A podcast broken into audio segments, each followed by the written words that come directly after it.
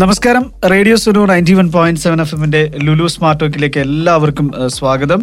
Artificial ഇന്റലിജൻസിന്റെ ഭാവി, ഈ വിഷയമാണ് കഴിഞ്ഞ ആഴ്ചയിൽ നമ്മൾ കൈകാര്യം ചെയ്തതിന്റെ ഇതിന്റെ രണ്ടാം പതിപ്പിലേക്ക് അല്ലെങ്കിൽ രണ്ടാം ഭാഗത്തിലേക്ക് നമ്മൾ എത്തിയിരിക്കുകയാണ്. തീർച്ചയായിട്ടും കഴിഞ്ഞ ആഴ്ച നമ്മൾ ചാറ്റ് ബോട്ട് പോലുള്ള സംവിധാനങ്ങൾ എന്നുള്ളതിനെ കുറിച്ചൊക്കെ വളരെ കൃത്യമായിട്ട് ഉള്ള കാര്യങ്ങൾ നമ്മൾ നൽകിയിട്ടുണ്ടായിരുന്നു. അതിനെക്കുറിച്ച് കൂടുതൽ വിശദമായി ആഴത്തിൽ നമ്മൾ ഇന്നത്തെ എപ്പിസോഡിലും മനസ്സിലാക്കാൻ പോവാണ്. വളരെ പ്രധാനപ്പെട്ട ഒരു അതിഥിയുമായിട്ടാണ് ഇന്ന് ഞങ്ങൾ ഇപ്പം നിങ്ങൾക്ക് എത്തിയിട്ടുള്ളത്. കഴിഞ്ഞ ദിവസങ്ങളിലൊക്കെ അകലങ്ങളിൽ നിന്നുള്ള അതിഥികൾ ടെലിഫോണിലൂടെയാണ് ജോയിൻ ചെയ്തതെങ്കിൽ ഇന്ന് അതിഥി നമ്മുടെ അടുത്തുണ്ട്, നമ്മുടെ സ്റ്റുഡിയോയിലുണ്ട്. ഖത്തർ മലയാളികളെ പ്രത്യേകിച്ച് പരിചയപ്പെടുത്തേണ്ട ആവശ്യമില്ല.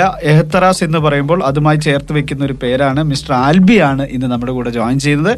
Albi, good evening. Thank you Appunni. Thank you Nisa. ഒരുപാട് സന്തോഷത്തോടെ സ്വാഗതം. ഒരുപാട് സന്തോഷമുണ്ട്. ശരിക്കും പറഞ്ഞാൽ എന്റെ ദിവസം രാവിലെ തുടങ്ങുന്നത് തന്നെ നിങ്ങളുടെ പ്രോഗ്രാമും നിങ്ങളുടെ സൗണ്ടും കേട്ടിട്ടാ. മോർണിംഗ് സഫാരിയാണ് രാവിലെ എന്നെ ഉണർത്തുന്നത്. നല്ല പ്രോഗ്രാമാണ്, ഭയങ്കര ഹോംലി ഫീലുള്ള പ്രോഗ്രാമാണ്. താങ്ക് യു, ഒരുപാട് സന്തോഷം. അപ്പോ ശരിക്കും ചാറ്റ് ജി പി ടി ആ ഒരു കൺസെപ്റ്റിനെ കുറിച്ച് ആൽബി, ഇതിപ്പോൾ നമ്മളെല്ലാവരും പഠിച്ചു വരുന്നതേ ഉള്ളൂ. അപ്പോൾ നിങ്ങളെപ്പോലെയുള്ള ടെക്നിക്കൽ എക്സ്പെർട്ട് ആയിട്ടുള്ള ആളുകൾ കുറച്ചും കൂടി അതിനോട് അടുത്ത് നിൽക്കുന്നുണ്ടാവും. അപ്പോൾ എങ്ങനെയാണ് ആൽബി ഇതുവരത്തേക്കും ചാറ്റ് ജി പി ടി നോക്കി കണ്ടിട്ടുള്ളത്? എവിടെ വരെ അതിനെ പഠിക്കാനായിട്ട് സാധിച്ചിട്ടുണ്ട്? ചാറ്റ് ജി പി ടി എന്ന് പറയുന്നത് ഒരു പുതിയൊരു ലോകം തുറന്നു തരാൻ, നമുക്ക് പുതിയൊരു ടെക്നോളജിയാണ്. അത് നമുക്കെല്ലാം പരിചയമുണ്ടെങ്കിലും നമ്മൾ അതിനെപ്പറ്റി ഒന്നും ആഴത്തിൽ തിരിച്ചറിഞ്ഞിട്ടില്ല. അപ്പം നമ്മളൊരു പുതിയ മൊബൈൽ പോയി വാങ്ങിച്ചു കഴിഞ്ഞാൽ നമ്മളെടുത്ത് അത് ചിലപ്പം കുറച്ച് സൗണ്ടുകൾ ഉണ്ടാക്കാൻ പറയും, ആ ഓ ഈ എന്നൊക്കെ സൗണ്ട് ഒക്കെ പറയും. പിന്നെ അതിനുശേഷം നമ്മൾ അതിനകത്ത് വാട്സാപ്പിൽ മെസ്സേജ് ചെയ്യുന്ന സമയത്ത് നമുക്ക് വോയിസ് മെസ്സേജ് അയക്കാൻ പറ്റും. വോയിസ് മെസ്സേജ് അയക്കുന്ന നമ്മൾ പറയുന്ന വോയിസ് അത് ടെക്സ്റ്റ് ആക്കി അതിനകത്ത് കൺവേർട്ട് ചെയ്തിട്ട് നമുക്ക് അയക്കാൻ പറ്റുന്ന സിസ്റ്റം ഉണ്ട്. അതൊക്കെ നമ്മുടെ ടോൺ, ഇപ്പം ഞാനൊരു മലയാളി ഇംഗ്ലീഷ് പറയുന്ന പോലെ ആയിരിക്കത്തില്ല ഒരു ഇംഗ്ലീഷുകാരൻ ഇംഗ്ലീഷ് പറയുന്നത്. അപ്പം ഈ രണ്ട് ടോണിനും വരുന്ന ടെക്സ്റ്റ് സെയിം ആയിരിക്കണം. അപ്പം അത് നമ്മുടെ മെഷീൻ മനസ്സിലാക്കണമെങ്കിൽ എൻ്റെ സൗണ്ടും അടുത്ത സൗണ്ടും വേറെ ഏതൊക്കെ സ്ലാങ്ങിലുള്ള സൗണ്ട് ഇതെല്ലാം ആ മെഷീൻ മനസ്സിലാക്കിയതിന് ശേഷമേ ചെയ്യാൻ പറ്റുള്ളൂ. അപ്പം ആ മെഷീൻ എൻ്റെ സൗണ്ട് മനസ്സിലാക്കുന്ന ഒരു പ്രോസസ്സിനാണ് മെഷീൻ ലേണിംഗ് എന്ന് പറയുന്നത്. അപ്പൊ ഇതുപോലെ നമ്മൾ ടെക്സ്റ്റുകളും ഇൻഫർമേഷൻസും എല്ലാം നമുക്ക് മെഷീനെ പഠിപ്പിക്കാൻ പറ്റും. ഹാൻഡ് റൈറ്റിംഗ്സ് പഠിപ്പിക്കാൻ പറ്റും. നമ്മളിപ്പോൾ ഒരു ഫോട്ടോ എടുത്തിട്ട് സ്കാൻ ചെയ്യുമ്പം നമ്മൾ എഴുതിയ ലെറ്റേഴ്സ് അതിനകത്ത് ലെറ്റേഴ്സ് ടൈപ്പ് ചെയ്ത് വരണം. അത് എല്ലാവരുടെയും ഹാൻഡ് റൈറ്റിംഗ് സെയിം ആയിരിക്കത്തില്ല. എല്ലാവരും ഒരു ആൽഫബറ്റ് എ എന്ന് പറഞ്ഞ എഴുതുന്നത് ഒരുപോലെ ആയിരിക്കണം എന്നില്ല. ഇത് ഏത് കണ്ടാലും ആൽഫബറ്റ് ആക്കണമെങ്കിൽ നമ്മൾ ആ മെഷീനെ പഠിപ്പിക്കണം. അതാണ് ഈ മെഷീൻ ലേണിംഗ് എന്ന് പറഞ്ഞാൽ.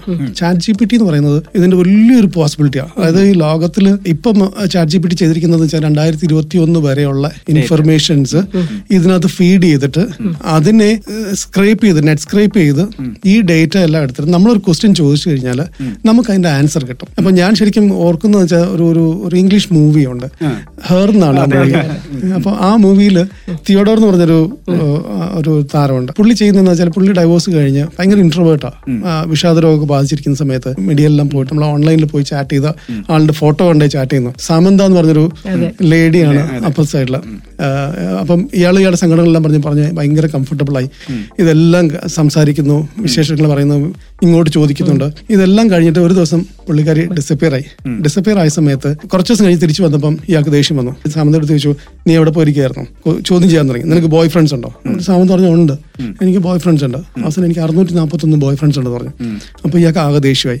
പിന്നെയാണ് അറിയുന്നത് ഈ സാമന്ത എന്ന് പറയുന്ന ഒരു ഡിജിറ്റൽ അസിസ്റ്റന്റ് ആണ്, ഒരു പ്രോഗ്രാമാണ് എന്ന് പറയുന്ന പോലെ. അപ്പം ആ പ്രോഗ്രാം ഇയാളുടെ സെന്റിമെന്റ്സ് അനാലിസ് ചെയ്തിട്ട് അനലൈസ് ചെയ്തിട്ട് അതിനുള്ള റെസ്പോൺസ് ആണ് ശരിക്കും ആ പ്രോഗ്രാം ചെയ്ത് കൊടുക്കുന്നത്.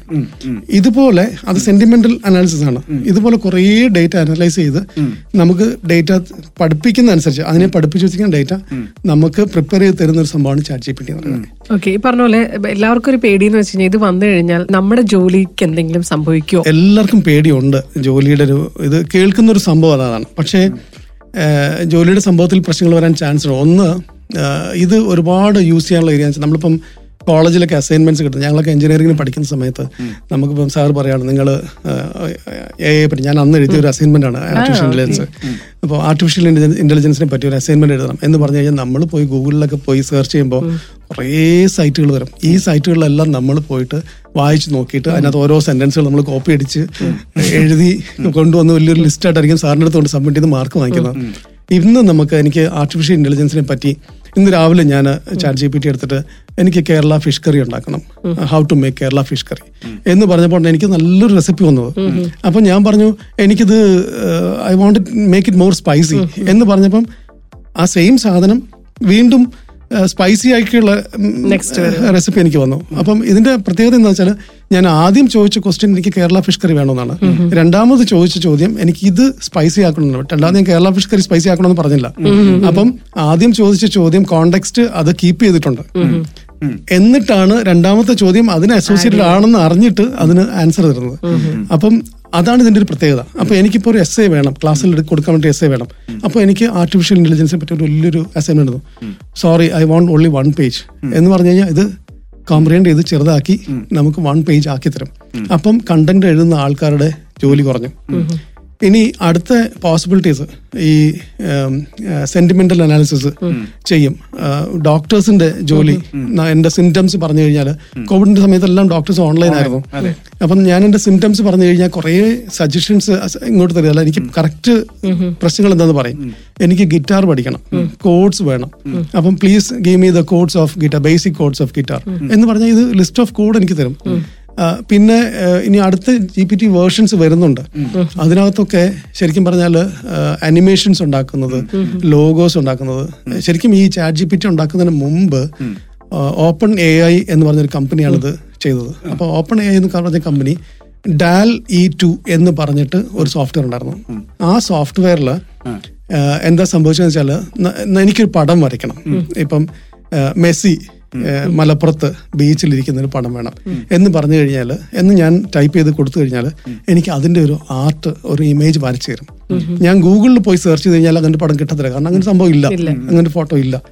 അപ്പം ഗൂഗിളിൽ എന്ന് വെച്ചാൽ ഓൾറെഡി എക്സിസ്റ്റിംഗ് ആയിട്ടുള്ള ഡേറ്റ ലിസ്റ്റ് ചെയ്ത് തരും. ചാറ്റ് ജി പി ടിയിൽ എനിക്ക് ക്രിയേറ്റ് ചെയ്ത് തരും. അപ്പം എൻ്റെ ഞാനിപ്പം വാട്സാപ്പിൽ ചാറ്റ് ചെയ്യാണ്. അപ്പോൾ അപ്പുണ്ണിയുടെ അടുത്ത് ഞാൻ ചാറ്റ് ചെയ്യാം, അപ്പുണ്ണി എനിക്ക് റേഡിയോയെ പറ്റി ഒന്ന് പറഞ്ഞു തരുമോ? അപ്പോൾ അപ്പുണ്ണി അതിനകത്ത് എക്സ്പേർട്ടാണ്, എനിക്ക് ക്വസ്റ്റ്യൻസിന് ആൻസേഴ്സ് കിട്ടും. ഡോക്ടറിനോട് ചാറ്റ് ചെയ്യാം, എനിക്ക് അസുഖങ്ങളുടെ കിട്ടും. ഒരു എഞ്ചിനീയറോട് ചാറ്റ് ചെയ്യാം. ഇതെല്ലാം ഒരാളോട് ചാറ്റ് ചെയ്യാൻ പറ്റിയാലോ? അതാണ് ശരിക്കും ചാറ്റ് ജി പി ടി എന്ന് പറയുന്നത്.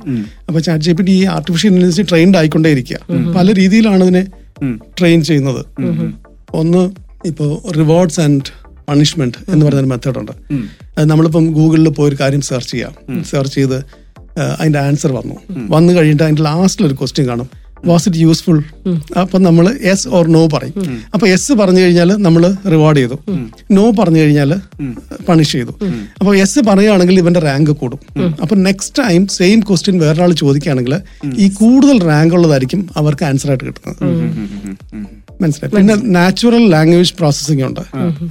നമ്മൾ ഈ ലാംഗ്വേജസ് ഇപ്പം ഞാൻ ഇന്ന് രാവിലെ ചാറ്റ് ജി പി ടിയിൽ തന്നെ സെർച്ച് ചെയ്താണ്, കച്ചവടം ചെയ്യുന്നുണ്ടോ, അതിന്റെ ട്രാൻസ്ലേറ്റ് ചെയ്ത് തന്നെ ഇംഗ്ലീഷ് തരാമെന്ന് ചോദിച്ചു.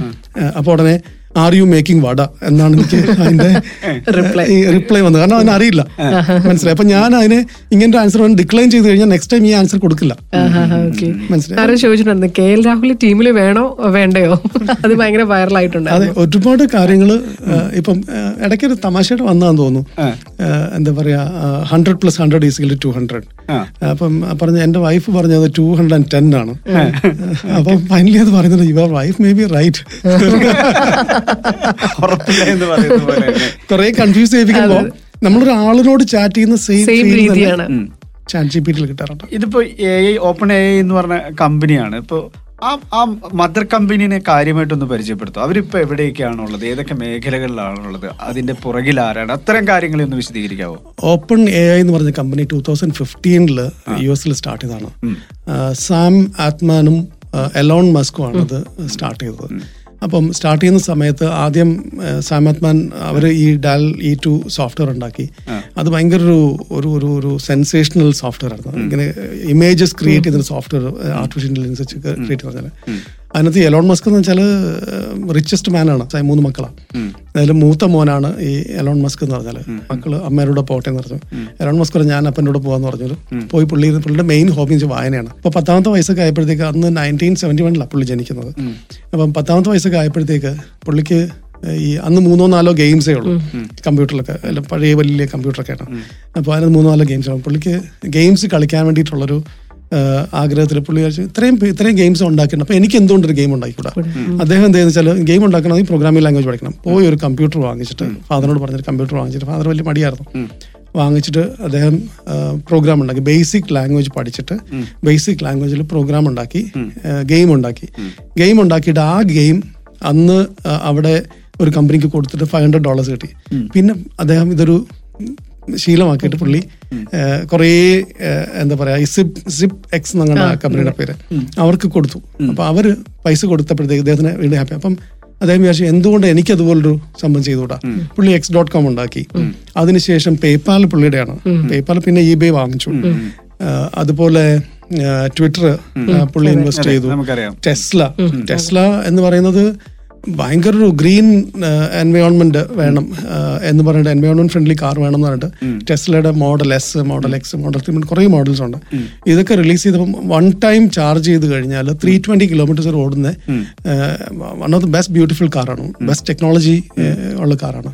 പിന്നെ സ്പേസ് എക്സ് എന്ന് പറഞ്ഞൊരു കമ്പനി. പിന്നെ അദ്ദേഹം ട്വിറ്ററിന്റെ ആയി. അതിനുശേഷമാണ് ഈ ഓപ്പൺ എ ഐ കോൺസെപ്റ്റ്. അപ്പം തൊടുന്നതെല്ലാം പൊന്നാക്കുന്നൊരു ആളാണ്. ഈ ഒന്നുമില്ലായ്മയിൽ നിന്ന് richest man in the world, ഒരു ഭയങ്കര മോട്ടിവേഷണൽ സ്റ്റോറിയാണ് എലോൺ മസ്ക്. അദ്ദേഹമാണ് ഇതിന്റെ പുറകിലുള്ളത്. എനിക്ക് തോന്നുന്നു ഇത് നമ്മൾ പോഡ്കാസ്റ്റിൽ ഇതുമായി ബന്ധപ്പെട്ട ഒരു സ്റ്റോറിയൊക്കെ സംക്ഷിപ്ത രൂപത്തിലുണ്ട്. അപ്പൊ അത് സന്തോഷമാണ്. ഒപ്പം തന്നെ ഈ പറഞ്ഞ പോലെ തന്നെ ചാറ്റ് ബോട്ടുകൾ വരുന്ന സമയത്ത് നമ്മുടെ നമ്മളിപ്പം ഒരു കാര്യം എഴുതണമെങ്കിൽ നമ്മൾ ചിന്തിക്കും, ആലോചിക്കും, ശരിയാണെന്നൊരു കുറെ തവണ ചിലപ്പോൾ ചിന്തിക്കുമായിരിക്കും. അങ്ങനെയുള്ള ചിന്തകൾക്കൊരു ഒരു ഒരു കുറവ് സംഭവിക്കുമോ? ചാറ്റ് ബോട്ട് എന്ന് പറയുന്നത് രണ്ട് കോൺസെപ്റ്റായിരുന്നു. ചാറ്റ് ബോട്ട് ഇപ്പൊ റോബോട്ട് എന്ന് പറഞ്ഞാൽ എല്ലാവർക്കും അറിയാം. പക്ഷെ ചാറ്റ് ബോട്ട് എന്ന് പറയുമ്പോഴത്തേക്ക് പെട്ടെന്ന് ആൾക്കാർ ചാറ്റ് ബോട്ടും റോബോട്ടും. അപ്പം ഇത് ശരിക്കും പറഞ്ഞാൽ ചാറ്റ് ചെയ്യുമ്പോൾ ഒരു അത് പ്രീ ഡിഫൈൻഡ് ക്വസ്റ്റ്യൻസും പ്രീ ഡിഫൈൻഡ് ആൻസേഴ്സും ആണ്. ഇതിനകത്ത് പ്രീ ഡിഫൈൻഡ് ആൻസേഴ്സ് അല്ല, നമ്മൾ ചോദിക്കുന്ന ക്വസ്റ്റ്യന് ഈക്വലന്റ് ആയിട്ടുള്ള ആൻസറാണ് വരുന്നത്. സി പണ്ട് ഇതുപോലെ പറയുമായിരുന്നു, ഗൂഗിള് വന്നു കഴിഞ്ഞാൽ പിള്ളേരാരും പഠിക്കത്തില്ല. നമ്മുടെ മെത്തേഡ് ഓഫ് സ്റ്റഡി, സിലബസ് ഒക്കെ മാറ്റേണ്ട സമയം കഴിഞ്ഞു. മേ ബി ഒരു ടൂ തൗസൻഡ് തേർട്ടി ഒക്കെ ആകുമ്പോഴത്തേക്ക് ഇപ്പം കുട്ടികൾ പഠിക്കുന്നത് മേ ബി തേർട്ടി പെർസെന്റേജ് അന്ന് യൂസ് ചെയ്യാൻ പറ്റുള്ളൂ. കാരണം ടെക്നോളജി അത്ര ഫാസ്റ്റ് ആയിട്ടാണ് ഗ്രോ ചെയ്യുന്നത്. ഇപ്പം നമ്മൾ ശരിക്കും പഠിപ്പിക്കേണ്ടത് വാട്ട് ടു തിങ്ക് എന്നല്ല, ഹൗ ടു തിങ്ക് എന്നാണ് പഠിക്കുന്നത്. എങ്ങനെ പഠിക്കണം, എന്ത് പഠിക്കണം എന്നുള്ളതല്ല. നമ്മൾ ആറ്റിറ്റ്യൂഡാണ് ഡെവലപ്പ് ചെയ്യേണ്ടത്. ഒരു ഒരു അഗ്രസീവ് ഇന്നോവേറ്റീവ് ആറ്റിറ്റ്യൂഡ് നമ്മൾ കുട്ടികളിൽ ഉണ്ടാക്കിയെടുക്കണം. കാരണം എന്നാലേ സസ്റ്റെയിൻ നിൽക്കാൻ പറ്റുള്ളൂ. ഇല്ലാത്ത കുട്ടികളൊക്കെ ചിലപ്പോൾ പുറകോട്ട് പുറകോട്ട് പോകും. അപ്പം ഇനിയുള്ള കാലത്തെല്ലാം ഈ ആർട്ടിഫിഷ്യൽ ഇൻ്റലിജൻസും അങ്ങനെയുള്ള കാര്യങ്ങളിലോട്ടാക്കി. പിന്നെ സ്കിൽഡ് വർക്കേഴ്സിന്റെ ജോലി ഒരുപാട് കൂടും. കാരണം അതൊന്നും ഒരിക്കലും കമ്പ്യൂട്ടറിൽ ചെയ്യാൻ പറ്റുന്നില്ല. അപ്പം ഡ്രൈവ് ചെയ്യണം, ഇലക്ട്രീഷ്യന്റെ വർക്ക്, പ്ലംബിങ്, ഇതൊന്നും ഒരിക്കലും റീപ്ലേസ് ചെയ്യാൻ പറ്റില്ല. പക്ഷെ ഇതിനകത്ത് ചെയ്യാൻ പറ്റുന്ന ചില ആർട്ട് വർക്ക് ആർട്ട് വർക്ക് എന്ന് വെച്ചാൽ പെയിന്റിങ്, അനിമേഷൻസ് ഒക്കെ നമുക്ക് ഓട്ടോമാറ്റിക്കലി ചെയ്തെടുക്കാം. എ ഐ ആർട്ടിഫിഷ്യൽ ഇന്റലിജൻസ് എന്ന് പറയുന്നത് കോമൺ പീപ്പിളിന് ഈസിലി അവൈലബിൾ ആയിട്ട് വരികയാണ്. ജോലിക്കൊരു ത്രെട്ട്, കുറേ ജോലികൾക്ക് ത്രെട്ട് ഉണ്ടാവും, പക്ഷെ അതിനനുസരിച്ച് പുതിയ ജോലികൾ വരും വരും അപ്പം നമ്മൾ അതിനനുസരിച്ച് അഡാപ്റ്റ് ചെയ്ത് നമ്മൾ അപ്ഡേറ്റഡ് ആയിട്ട് വരാം. നമ്മളെല്ലാം അപ്ഡേറ്റ് ചെയ്യണം. പഴയ എന്താ പറയാ, ഞാനൊക്കെ പണ്ട് പഠിച്ച sine square theta plus cos square theta square what എന്നൊക്കെ പറയുന്നതൊക്കെ എവിടെ യൂസ് ചെയ്തെന്ന് വെച്ച് കഴിഞ്ഞാൽ ഞാൻ യൂസ് ചെയ്തിട്ടില്ല. പക്ഷേ ഇപ്പം അഡീഷൻ, ഇപ്പം ഞങ്ങൾ പ്രോഗ്രാം ചെയ്ത ആൾക്കാർക്കും പ്രോബ്ലം ഉണ്ട്. എന്ന് വെച്ചാൽ ഇപ്പം ഞാനിപ്പോൾ ഒരു വെബ്സൈറ്റ് ഒരു കമ്പനിക്ക് ഡെവലപ്പ് ചെയ്യണം. ഇപ്പം ശരിക്കും പറഞ്ഞാൽ പൈസ വാങ്ങിച്ചിട്ടാണ് വെബ്സൈറ്റ് ഡെവലപ്പ് ചെയ്യുന്നത്. ചാറ്റ് ജി പി ടിയിൽ ഒരു ഈ ലിങ്ക് അങ്ങോട്ട് കൊടുത്തു കൊടുത്തു കഴിഞ്ഞാൽ എനിക്ക് ഇതുപോലൊരു വെബ്സൈറ്റ് വേണം, ആ വെബ്സൈറ്റിൽ എനിക്ക് എൻ്റെ ലോഗോ ഇടണം, ഇന്ന ഇമേജ് ഇടണം എന്ന് പറഞ്ഞാൽ ആ ചേഞ്ച് ചെയ്യുന്ന ഇമേജസും കണ്ടന്റ്സും മാത്രം കൊടുത്തു കഴിഞ്ഞാൽ ഇതിനെ ഫുൾ പ്രോഗ്രാം ചെയ്ത് തരിക നിമിഷ നേരം കൊണ്ട്. അപ്പൊ എനിക്ക് പിന്നെ വെബ്സൈറ്റ് ഡെവലപ്പ് ചെയ്യുന്ന ആൾക്കാരുടെ ജോലി പോകും. അപ്പൊ അവരെന്ത് ചെയ്യണം, അവര് കുറച്ചുകൂടെ ഇന്നോവേറ്റഡ് നെക്സ്റ്റ് ജനറേഷനിലോട്ട് മാറണം, വേറെ ലെവലിലേക്ക് പോകണം, മാറണം. ചാറ്റ് ജി പി ടിയുടെ മുകളിൽ എന്തായിരിക്കും കള്ളന്മാരുണ്ടെങ്കിൽ പോലീസിന് ജോലിയുള്ളെന്ന് പറയുന്ന പോലെ ഇതിന്റെ ഒരു ഭാവി എന്തായിരിക്കും നെക്സ്റ്റ്? ശരിക്കും നമ്മൾ ഈ പറയുന്ന പോലെ എന്തായിരിക്കും സംഭവിക്കുക? Movies chat G P T ഉണ്ടാക്കാൻ തുടങ്ങും. അതിനകത്ത് അഭിനയിക്കുന്ന ആൾക്കാരുടെ ഫേസിന്റെ പല പോസ്റ്റേഴ്സും പല എന്താ പറയാ മുഖഭാവങ്ങളും അതിന് കിട്ടിക്കഴിഞ്ഞാൽ അത് വെച്ച് മൂവീസ് ഉണ്ടാക്കാൻ പറ്റും. ഇത് സിസ്റ്റമാറ്റിക്കായിട്ട് അങ്ങനെ അനിമേഷൻസ് ആൾക്കാരിന്ന് ചെയ്യേണ്ട ആവശ്യമില്ല. നമ്മളൊരു സ്റ്റോറി ലൈൻ കൊടുത്തു കഴിഞ്ഞാൽ സ്ക്രിപ്റ്റ് എഴുതി കിട്ടും. ഇതെല്ലാം ചാറ്റ് ജി പി ടിയുടെ വൻ പോസിബിലിറ്റീസ് ആണ്. ഒരുപാട് പോസിബിലിറ്റി ഉണ്ട്. ഞാൻ ഉണ്ടാക്കുന്ന മൂവി മറ്റുള്ളവർ കാണുക എന്നുള്ള കാര്യം കൂടി ഉണ്ടല്ലോ. അപ്പൊ അവിടെ ഒരു തൊഴിൽ സാധ്യത വരുന്നു, തീർച്ചയായിട്ടും അവിടെ ഒരു തൊഴിൽ സാധ്യത വന്നു എന്നുള്ളത്. അപ്പൊ അവിടേക്ക് നമ്മൾ അപ്ഡേറ്റഡ് ആവണം. പക്ഷേ പണ്ടൊക്കെ ഈ ട്രാൻസ്ക്രിപ്ഷൻ ചെയ്യുന്ന ചെയ്തു വന്നാലും അത് ശരിയാണോ തെറ്റാണോ നമ്മൾ വീണ്ടും ചെക്ക് ചെയ്യണം. അതിനാൾ വേണം. അപ്പം ട്രാൻസ്ക്രൈബ് ചെയ്തിരുന്ന ആള് ഒന്നുകൂടെ പ്രൊമോട്ടഡ് ആയിട്ട് വെരിഫൈ ചെയ്യുന്ന ഒരാളായിട്ട് മാറ്റപ്പെടും. അതിനകത്ത് വേറെ എന്തെങ്കിലും ആഡ് ചെയ്യാൻ പറ്റുമോ, അല്ലെങ്കിൽ വേറെ എന്തെങ്കിലും കുറവുണ്ടോ കണ്ടുപിടിക്കണമെങ്കിൽ നമുക്ക് എന്തറിയില്ല എന്നറിയാവുന്നതാണ് ഏറ്റവും വലിയ അറിവെന്ന് പറയുന്നത്. ഇതിനകത്ത് എന്തില്ല എന്ന് കണ്ടുപിടിക്കുന്ന ഒരു നെക്സ്റ്റ് ലെവലിൽ ആളുകൾ അതായിരിക്കും ഒരുപക്ഷേ ചിന്തിക്കുന്നത്. അത് നല്ലൊരു പോസിബിലിറ്റിയാണ്. ആ രീതിയിലൊക്കെ എക്സ്പ്ലോർ ചെയ്ത് നമ്മള് വെബ്സൈറ്റിലും ആപ്പുകളിലൊക്കെ ബഗ്സ് കണ്ടുപിടിക്കുന്നു എന്ന് പറയുന്നത് പോലെ തന്നെ ഞങ്ങൾ യൂസ് ചെയ്തിട്ടുണ്ട്. അഡീഷന്റെ പ്രോഗ്രാം, രണ്ട് നമ്പേഴ്സ് നമ്മൾ ആഡ് ചെയ്യണം, ഒരു പ്രോഗ്രാമാണ്. അപ്പം ഈ രണ്ട് നമ്പേഴ്സ് നമ്മൾ ആഡ് ചെയ്യുമ്പോൾ നമ്മൾ വിചാരിക്കും ഓക്കെ ഏഴും നാലും മൂന്നും ഏഴ് എന്നുള്ളതാണ് നമ്മൾ കൂട്ടുന്നത്. പക്ഷേ നമ്മളതൊന്ന് ആലോചിച്ച് നോക്കി കഴിഞ്ഞാൽ നമ്മളൊരു ഇമേജിന് കളർ ചെയ്യുക, അല്ലെങ്കിൽ ഒരു വീഡിയോയ്ക്ക് കളർ ചെയ്യുക. വീഡിയോയ്ക്ക് കളർ ചെയ്യുമ്പോൾ കുറേ ഫ്രെയിമാണ് വീഡിയോ എന്ന് പറഞ്ഞാൽ. അപ്പോൾ ഇമേജിന് കളർ ചെയ്യുന്ന സമയത്ത് ഇപ്പം ലൈറ്റ് ഗ്രീൻ ഡാർക്ക് ഗ്രീൻ ആകുകയെന്ന് വെച്ചാൽ അവിടെ ഒരു അഡീഷനാണ്, ഒരു ഒരു നമ്പറിന്റെ അഡീഷൻ അതിനകത്ത് നടക്കുന്നത്. അപ്പം ഓരോ ഡോട്ട്സിലും ഒരു സ്ക്രീനിൽ കാണുന്ന thousand twenty four by seven sixty eight അതിന്റെ റെസൊല്യൂഷനെങ്കിൽ ഇത്രയും പിക്സൽസിലും ഈ അഡീഷൻ നടക്കണം, എന്നാലേ ആ കളറിന് ബ്രൈറ്റ്നസ് കൂട്ടുക കുറയ്ക്കുക കോൺട്രാസ്റ്റ് കൂട്ടുക കുറയ്ക്കുക ഇതെല്ലാം നടക്കുള്ളൂ. അത് ഈ ചെറിയ അഡീഷനാണ് യൂസ് ചെയ്യുന്നത് അതിനകത്ത്. അപ്പൊ ഈ ചെറിയൊരു ഫംഗ്ഷൻ എഴുതണമെന്നുണ്ടെങ്കിൽ ചാറ്റ് ജിപിടി എടുത്തത് എനിക്ക് എഴുതിത്തരും. ഏത് ലാംഗ്വേജിൽ എഴുതണം, ജാവയിൽ എഴുതണോ സി ഷാർപ്പിൽ എഴുതണോ ഡോട്ട് നെറ്റ് എഴുതണോ സിയിൽ എഴുതണോ അത് എഴുതിത്തരും. എന്റെ പണി പോയി. അങ്ങനെ പണി പോയി എന്നുള്ളതല്ല ചിന്ത. ശരിക്കും ഇതില് നമ്മൾ പറഞ്ഞു പോകുന്നതിൽ കുറച്ചും കൂടി വിശാലമായിട്ട് പോകണ്ട, കുട്ടികളിലേക്ക് ഇത് എത്തിക്കുക എന്നുള്ളതാണ് ഏറ്റവും വലിയ കാര്യമായിട്ട് തോന്നിയിട്ടുണ്ട്. ഒരു ഇത് ഇതിപ്പോ നമുക്ക് ഒരു വെബ്സൈറ്റ് ത്രൂ ആണ് ലഭിക്കുന്നത്. ഇനി ഏറ്റവും ജനകീയമായിട്ട് അല്ലെങ്കിൽ എല്ലാവർക്കും യൂസർ ഫ്രണ്ട്ലി ആയിട്ട് എന്നത്തേക്ക് നമുക്ക് ഇതിനെ പ്രതീക്ഷിക്കാൻ പറ്റും? ഇത് ശരിക്കും പറഞ്ഞാൽ ഒരു ടെസ്റ്റിംഗ് ഫേസിലാണ്. അപ്പം അവരിപ്പം തന്നെ കാൽക്കുലേറ്റ് ചെയ്യുന്നത് ഒരു ക്വസ്റ്റിന്റെ ആൻസറിന് almost like five cents expense ഉണ്ട്. അതുകൊണ്ട് ഇത് എന്തൊക്കെയാലും പെയ്ഡ് ആകും, അല്ലെങ്കിൽ ഏതെങ്കിലും രീതിയിൽ അവർ പൈസ ഉണ്ടാക്കാനുള്ളൊരു മാർഗം പരസ്യങ്ങൾ കൊടുക്കുക അല്ലെങ്കിൽ എന്തെങ്കിലും രീതിയിൽ.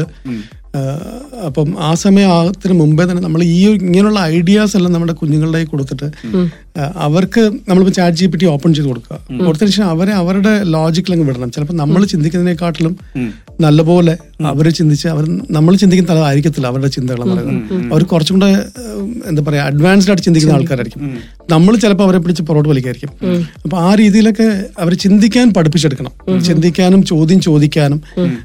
നമ്മുടെ പൊതുവേ ഞാൻ മലയാളികളിൽ കണ്ടിട്ടുള്ള മലയാളികളിൽ ഇന്ത്യൻസിലൊക്കെ കണ്ടിട്ടുള്ള നമ്മൾ സബ്മിസീവാണ്, നമ്മൾ കുറെ ഇങ്ങനെ ഒതുങ്ങാൻ ശ്രമിക്കുന്ന ആൾക്കാരാണ്. അങ്ങനെയല്ല വേണ്ടത്.